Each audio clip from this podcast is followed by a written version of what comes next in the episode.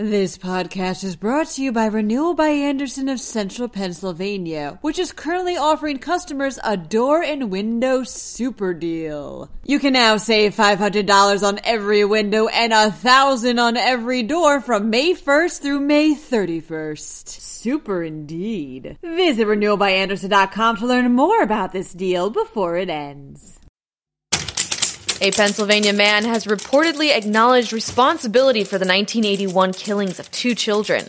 Meanwhile, a casino company's former director of benefits is being accused of making off with $75,000 in gift cards. Continuing on the crime theme, child pornography is the top cyber crime in the state. In happier news, a pro football player is sending the ball he scored his first ever NFL touchdown with to his mom. I'm Julia Hatmaker, and you're listening to Today in PA.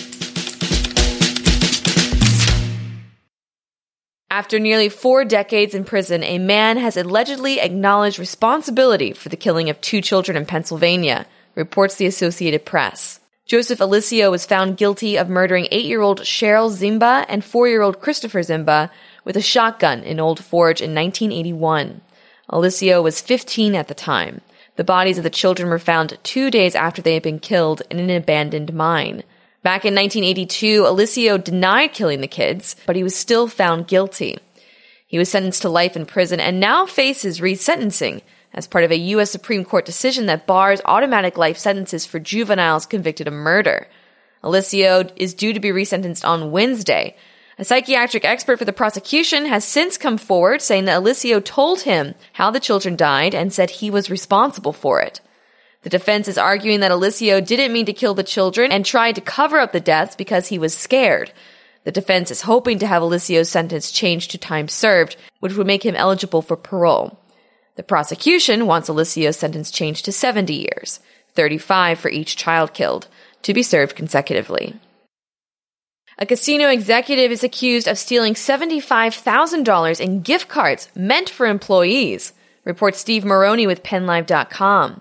The Berks County District Attorney's Office is charging Denise Bittler of Collegeville with theft by failure to make required disposition of funds received, theft by unlawful taking or disposition, theft by deception, access device fraud, unlawful use of a computer, and receiving stolen property.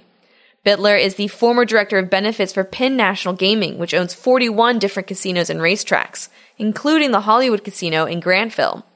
Bittler ran the Penn National's wellness program, which was supposed to give employees who completed the program $25 or $50 gift cards. The DA says that Bittler instead used the gift cards for herself, spending them on vacations, medical bills, and retail purchases. The DA also says that Bittler defrauded Penn National Gaming from $1,200 per year by claiming that she and her family members were non-smokers on their medical enrollment forms.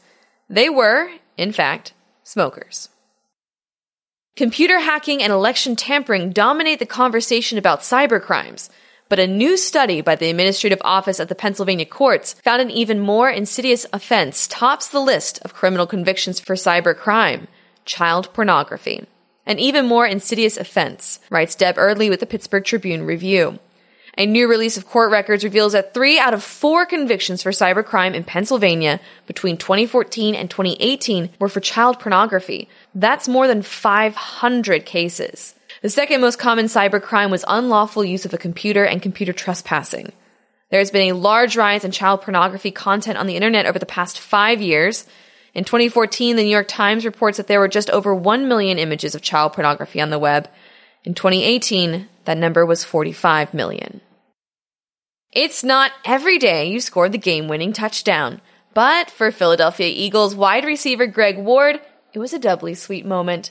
That catch was his first ever NFL touchdown, reports Daniel Gallen with PennLive.com. Ward, who was brought up from the practice squad last month, caught the pass from quarterback Carson Wentz with 26 seconds remaining in the game, which led the Eagles to victory over the Washington Redskins.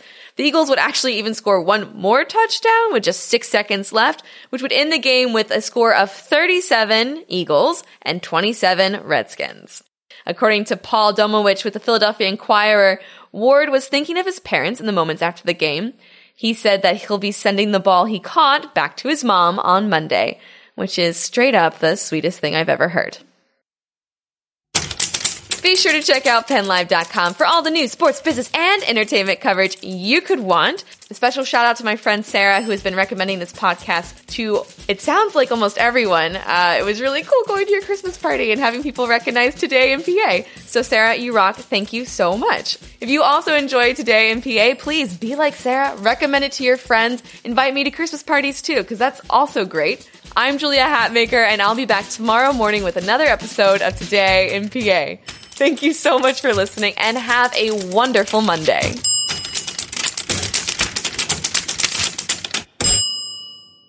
This podcast is brought to you by Renewal by Andersen of Central Pennsylvania, which is currently offering customers a door and window super deal. You can now save $500 on every window and a thousand on every door from May 1st through May 31st. Super indeed. Visit renewalbyandersen.com to learn more about this deal before it ends.